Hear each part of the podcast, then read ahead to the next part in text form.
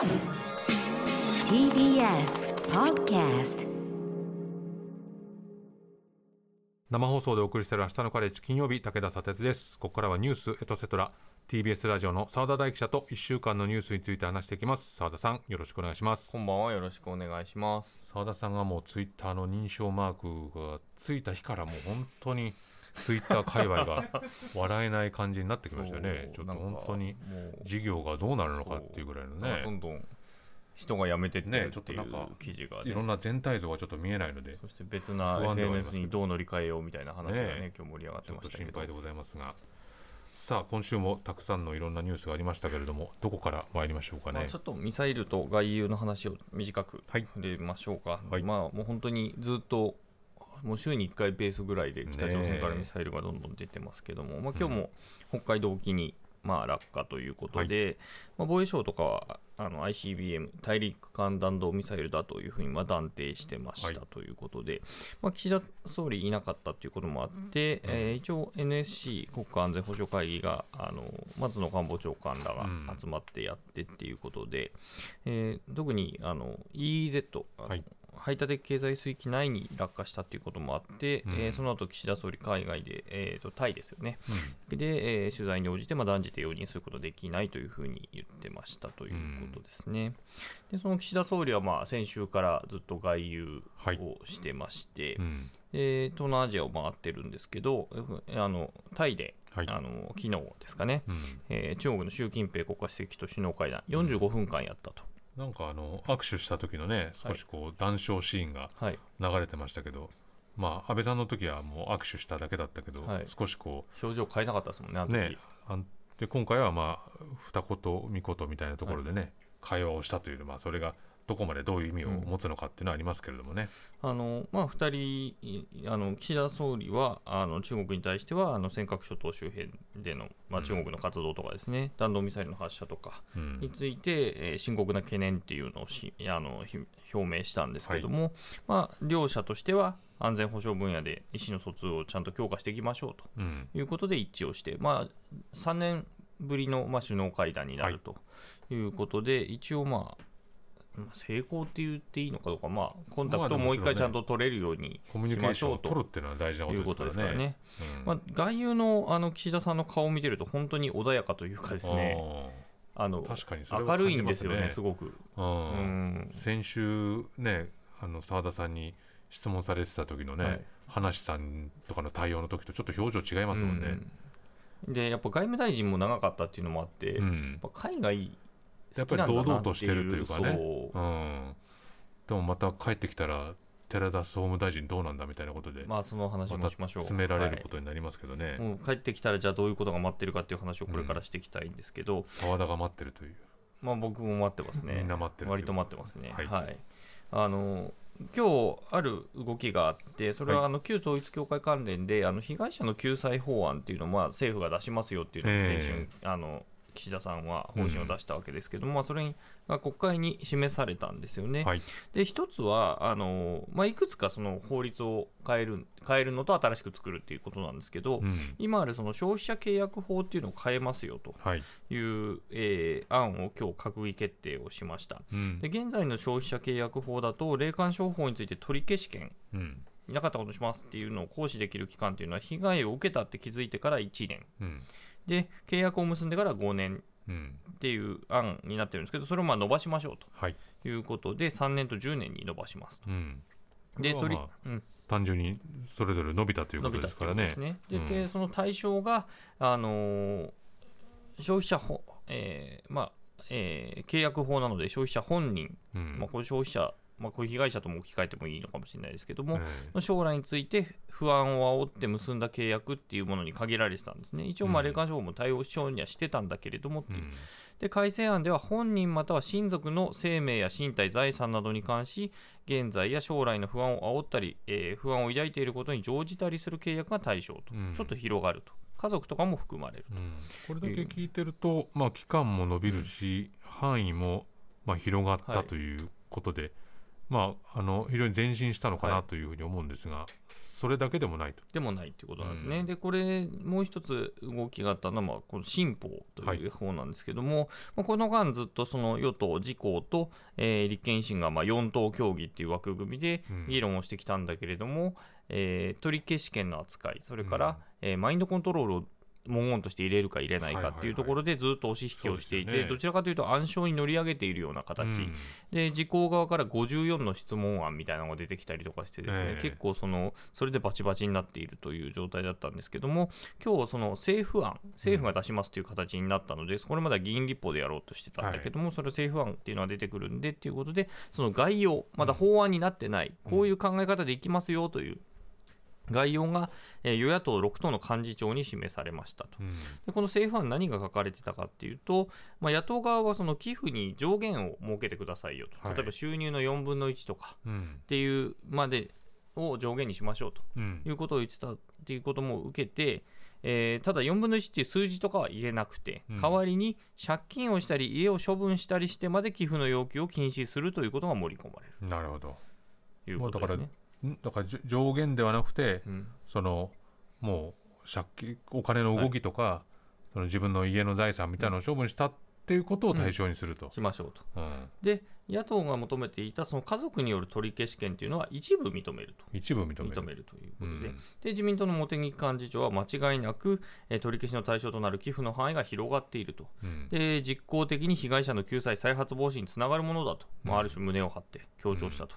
いうことですね。で一方、その野党側が求めていたマインドコントロールをどうするかっていう話っていうのは盛り込まれていない、盛り込まれてない。ない。とこれはどういてはいう理由なんですか？なぜかと、うん。では公明党の石井幹事長ですね、マインドコントロールっていうのは、いわば医師の精神状態ですから、その状態をきっちりと定義したり、あるいはそれを認定するということは極めて難しいと、うん。だから法律には馴染まないんじゃないかうん。ということを言っているうんということですね。でもまあこう寄付する行為の中には、いうんやもううそれこそだからマインドコントロールされてる場合というのは、いやこれはもう好きでやってるんですよと、だからどんどんどんどん寄付するんですよっていう状態にを問題視してるけれども、まあ、それがマインドコントロールっていうのが定義されないと、まあ、それはこう、まあ、OK というか、そのままになってしまう可能性が出てくるってことですよね。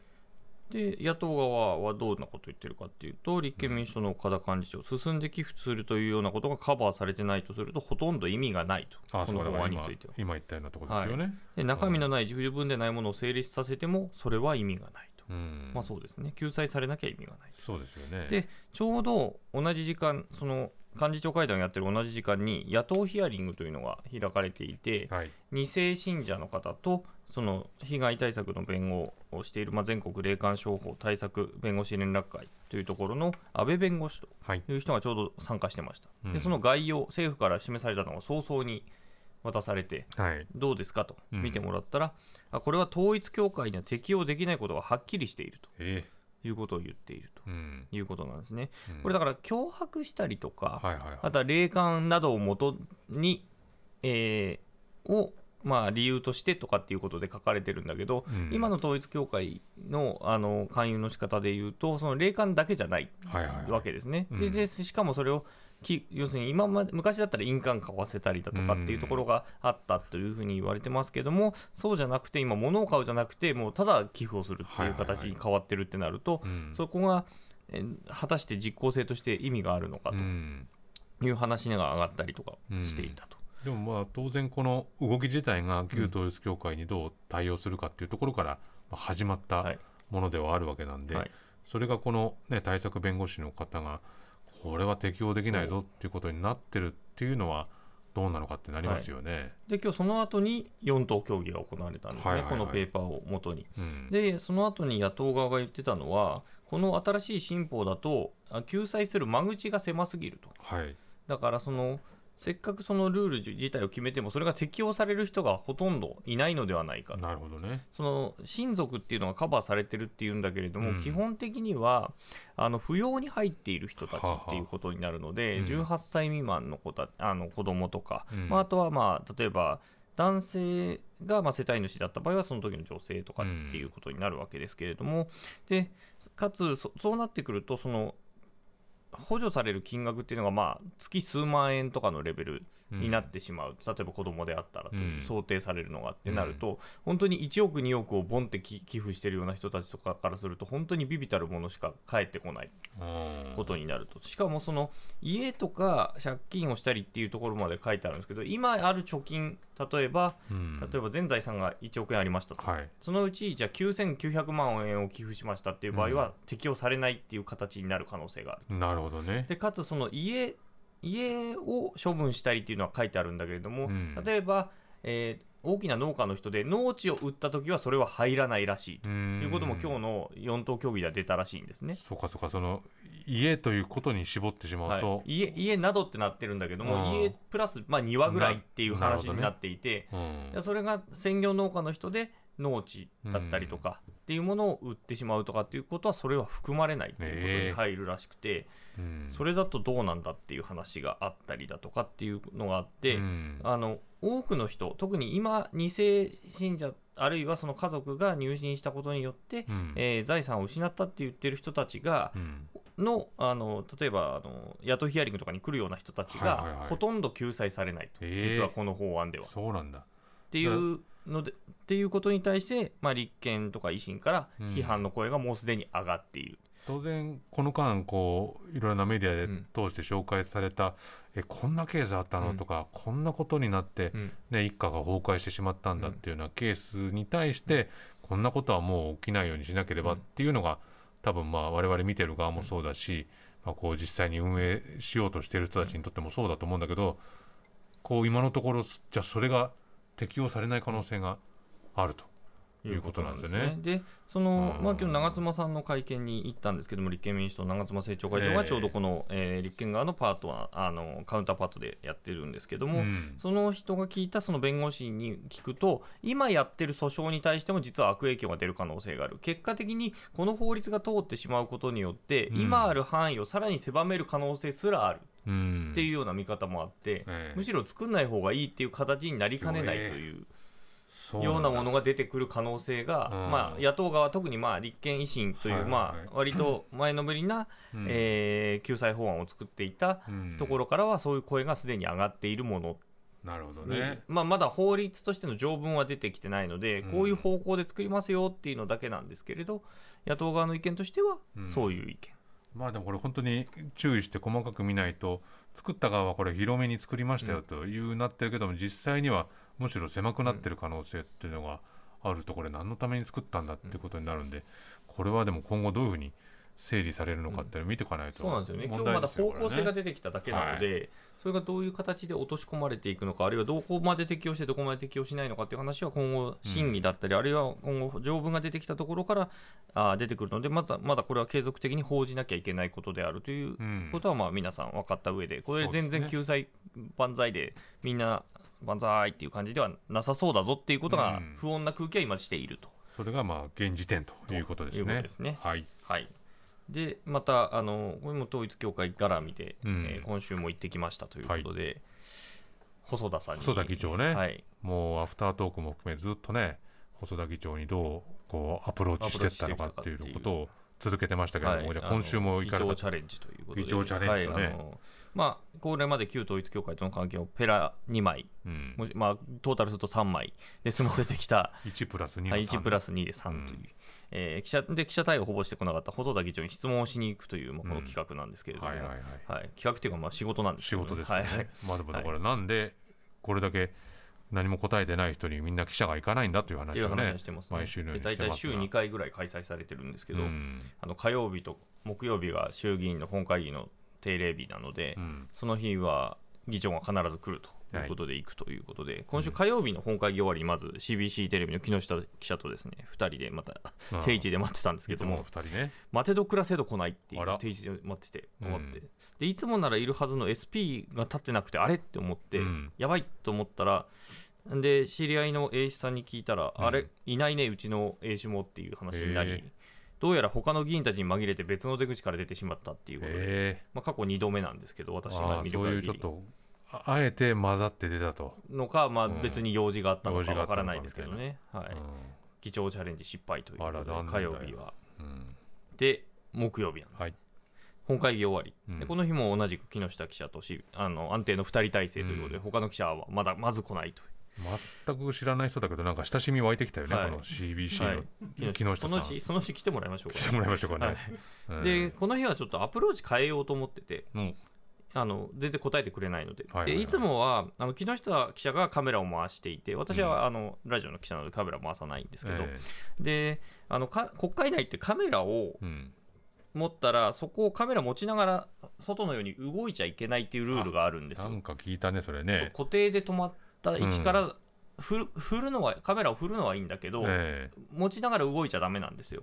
それもちょっと不思議なルールだけどね。まあそうなんですね、うん。だただそのルールがあってでそれゆえにこれまではやっぱ遠巻きに声をかけるっていうスタイルであ。言ってたんですカメラを固定してね、で細田さんっていうふうに呼びかけてそうだけどそれだとちょっともうラジ開かないなと思ったので、うん。今回は近づこうと。近づく。近づいてこうささやきながら行こうというなるほど。作戦に出ましたということで、あのーチャレンジした音がありますので、はい。お聞きください。以上 TBS ラジオです。派閥の会長されてた当時安倍総理と、えー、票の教団の票の差配って関与されてたんでしょうか？ちょっとよく趣旨が分かんない。あのね、どの差配をされていたかいや、あのちょっと申し上げたいことをね、一つあるのは、例のなんか推薦とか、はい。そういうことはありませんでした。調べました。教団とはじゃあ推薦確認書は結ばれてないってことですか？これはでもあのまず思うのは質問に答えてないってことですよね。まあ質問には答えてないですね。ねそので票の差配をしてたんですか？っていうことに対しては、え趣旨がわからないっていうことを言ってますけど、趣旨めっちゃ言ってますよね。はい。まあちょっといいつも立ち止まらないので、うん、立ち止まった瞬間ちょっとこっちもお止まったって思ってちょっとしどろもどろになって早口になるっていうので あんまりちょっとよくなよくない質問の例をちょっと示してしまったんですけどうん。そしたらですね趣旨がわからないって言った後になんと横にいた秘書官がですねアシストしてもう一回さら問いしてくれるっていうお珍しい、珍しいパターーンがン、うん、ちょっと前は私この秘書官に手をさ差し 手で制されたこともあるんですけど今回なんとアシストして聞くという。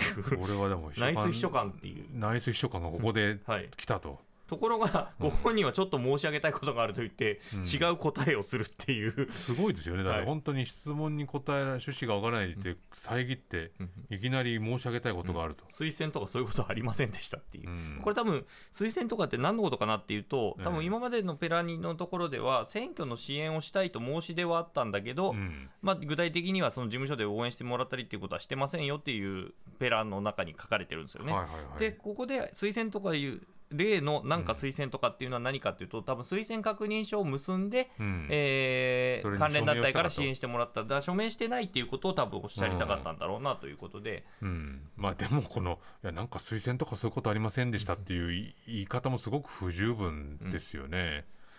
これはでもこれでなかなか答えたというまあ澤田さんのこの毎週にわたるねチャレンジこの CBC の木下さんとのチャレンジは本当に素晴らしいなと思いますけど、はいまあようやく口は開いたけどこれはまだまだもちろん語ってないっていう状態ですよね。まあでも初めて否定しまし否定したって言っていいのかな？まあそうか、うんありませんでしたというふうに言ったわけだからね。で今までみんなたも止まんないと思ってたから、とうんたまたまこの辺り周辺記者が結構たむろしていて、はいはいはい。で止まって喋ってるのを見て、うん慌ててうん IC レコーダーを出しながら近寄ってくるっていう。えーちょっとなんか横取り感というかね。ただもう、うん。今聞いていただいたように本当に一言しか喋ってないので、はいはいはい。あの喋り終わった時にはもうあ。歩き出すっていう。その IC レコーダー持って追いかけた人たちはもう終わっちゃってたと。はい、うん。でまあ推薦確認書のことですかと確認しても、まあ、答えず、うん。でエレベーター降りた後にもう一回木下記者と私で、えーあの差配はしてたのかと票の差配してたのかってもう一回聞いたんだけれども、うん。それを答えず出ていったと、じゃあ最初の問いかけには答えてないってことなんだね。まあそうですね。うん。まあでもこれは少しう動いたってことなんでしょうかね。まあ多分月曜は月曜本会議またあるんですけど、うん。はい。カメラ多分結構来ると思うえーまあでもそれは本当ねこう限られた人数で多分そのチャレンジを続けてくれたからこそ出てきたところだから。まあそうです。ね。この3か月ほぼいなかったですからね。ねえでもはい。これはでも大事なことで、まあ、この来週以降きちっとね問われた時に答えるのかどうかってことは見なきゃいけないですよね。結構囲めるようになると思うんで今度は人数でね、はい、で、えー来週からオールスターが始まりますということで、うんそれ澤田陽子ね、はい。ね。予算委員会が始まります。はい。うん。来週、えっと木金だと思います、予算委員会始まるのは。で、本会議が月火とあって、まあ、水曜、祝日を挟んでってことなので、うん。今、まあ、問題になっているのは寺田総務大臣ということで、まあ、政治と金で、ねはい。まあ、ずっとその選挙の絡みとか、うん。まあいろいろなんですけど、政治資金収支報告書のまあ記載のミスなのか、えー漏れなのか、まあうんいろいろあると思うんですけど、まあ、あの90代男性が講演会の代表だったことを知らなかったとかですね、うん。死んだ人が反抗してたとかですね、ね 結構いろいろありましたけれども、今週、週刊文春でもまあ出て、うん。あのー去年の衆院選の際の選挙費用の一部が第三者である、これまで関係ないって言ってた講演会の口座から資金がどうも出てたっていうことが判明して、これ、公選法違反じゃないのっていう、うん。でこれについては疑惑でもなんでもないと、今日の会見で言ってますね。疑惑でも何でもない。なんでもないと、うん。私の自己資金を選挙資金として支出していると、それを後援会が取り継いだんだとうん。いうことで、これはあの選挙費用として計上してますよと、取り次ぎという行為は全く正当な行為ですと。うん。いうことを言っていると。うん。で、ポスター貼りをした市議とかに報酬を支払ったっていうことが、うん。まあ、公選法違反じゃないかっていうふうに言われてて、うん。でこれも、あの1枚あたり300円払ってて、当日は選挙活動をしてないと、これ、選挙活動する人と、えーその単純な事務をする人は分けなきゃいけないというルールになってて、うん。でそこは違反してませんよということを言ってて、最後に言ったのはすごかったのは、私が接する国民というのはほとんど地元の方々ですね、うん。説明して感心しましたという声しか私は聞いておりませんもう自分に対する厳しい声はないんだ。ないんだと。うん感心したというしか声声は届いてない。ただ今日の夜になって各紙が辞任論が出てると、与党の中かららという報道が始まっていて、来週に向けてどんな動きがあるのか。まあこの岸田さんが帰ってきてどうなるかっていうことですよね、はい。佐田さんありがとうございました、えーこの後放送終了後には YouTube でアフタートークの配信もあります。そこでも澤田さんと話しますのでラジオでお聞きの方もぜひ終了後 YouTube ご覧になってください。以上ニュースエトセトラでした